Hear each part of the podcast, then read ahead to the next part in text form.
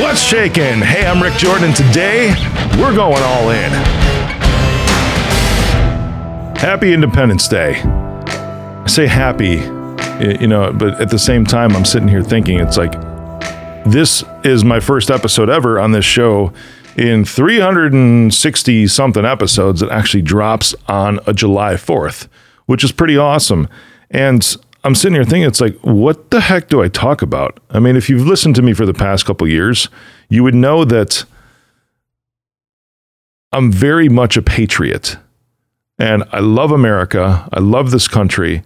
I don't think there's any other country in the world that affords us the opportunities that we have. And there's a lot of people. What's interesting is that I, I, there's a lot of people that I don't feel believe that way in our country anymore. However, a lot of the rest of the world still sees this as like the ultimate place to come, especially in some lower income countries. They don't go to Europe. You know, they, they come here to the US to try to find the opportunities for their family. I was at a restaurant uh, in Florida. This was, geez, uh, I think last year. I don't think I've ever told this story, but there was a, a server there that I had seen for a while, a restaurant that I frequently visit. And he comes up to me, he's like, man, I take my citizenship test in just a couple weeks. And I, I got all excited. I stood up and spoke to him and, uh, you know, just congratulated him and everything. And then I asked him the question I'm like, dude, what made you decide to do this? He's like, you know what? He's like, I came here and he's young too. He's in like his young 20s. And so he was like, the rest of my family, they're thinking about coming over here now because here he's from Morocco.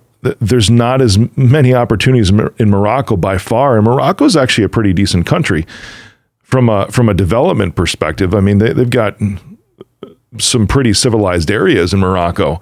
And he's saying is like the education that I can get here, the opportunity to make income while I'm here. I still send money home to my family because what's what I make here goes even 10 times further in Morocco. There's just no other place like this. He goes, I love it. I'm like, what are you looking at doing? He's like, I actually might even join the military. And I'm like, oh my gosh, are you for real? He's like, yes. He goes, I, I firmly believe that, you know, that he's like, this is my country now. And I firmly believe that it's my responsibility to actually protect the freedom that I've been given. I'm like, man, I, I mean, I, I hugged him on the spot and just was very grateful for his perspective on this. And over the last couple of years, I mean, I've been on this planet 43 years now. And over the last couple of years, I have not seen as much civil unrest as I have in the last three years. And there's all of these things, there's all these topics, right? And now there's all these subcultures that used to not exist. And then we start to create these subcultures from subcultures. And all of these things, this is the point of what I'm going to get at today because I know what I want to talk about with you.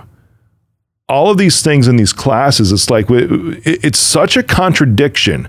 You know, when, when any of these, if you want to call them cultures or subcultures or identities or whatever it is, whether it's transgenders, whether it's uh, homosexuals, whether it's women, whether it's men for that matter, whether it's African American, any of these things that say that they are different is actually creating a class, but they're saying we want to be the same, but then at the same time, the focus that is being put on these different cultures and subcultures and classes of people is actually division. That's the thing that doesn't make sense to me is and you know what there's a quote by Morgan Freeman and we're going to play it right here. I want you to listen to this. Ready? Black History Month you find Ridiculous. why? You're going to relegate my history to a month? Oh, come What, on. what do you do with yours? What, which month is White History Month? No, Well- well, well, come on, tell me. Well, the, I'm Jewish. Okay, which month is Jewish History Month? Uh, there isn't one. Oh, oh, why not? No. Do you want one? No, no. No, I, I, I, I, I don't either. I don't want a Black History Month. Black history is American history. How are we going to get rid of racism until... Stop talking about it. I'm going to stop calling you a white man. Yeah. And I'm going to ask you to stop calling me a black man. I know you as Mike Wallace. You know me as Morgan Freeman. You're going to say, well, I, I know this white guy named Mike Wallace. You know what I'm saying? Morgan's got it right. He absolutely has it right. And that's why I'm not talking about that today, because today I'm talking about unity. I'm not going to put any more conversation, mental energy into talking about the individual classes because we need to stop talking about the classes. We need to stop talking about these divisions that exist in our country and focus on specific things because we have forgotten at this point what took place over 200 years ago. And what took place over 200 years ago was not division, but a unification, a unification against a very common enemy. At that time, that was King George in Great Britain.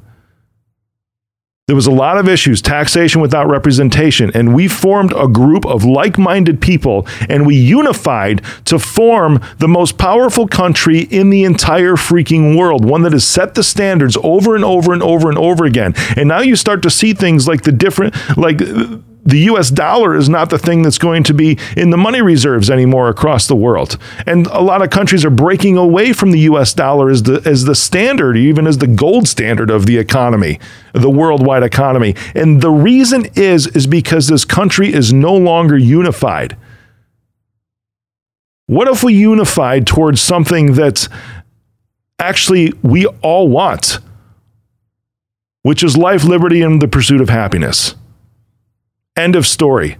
If we just sought after that and recognize, here's the, the kicker if we recognize that we all want the same thing, we really all want the same fucking thing. We just have different ideas on how to get there. And that's where dialogue has to be established. So, no more subcultures, no more uh, classes of people, none of that, because that is division. This is a very short episode today because we need to get back and remember what brought us together to begin with, which is unification. Over 200 years ago, what will continue to destroy the country is division. So when you hear somebody at a at a at a table at a dinner table start to talk something like that, start to engage them with questions rather than arguments. Say, well, what do you think we should do about this? Well, do you know people that have opposing thoughts? What do you think about that?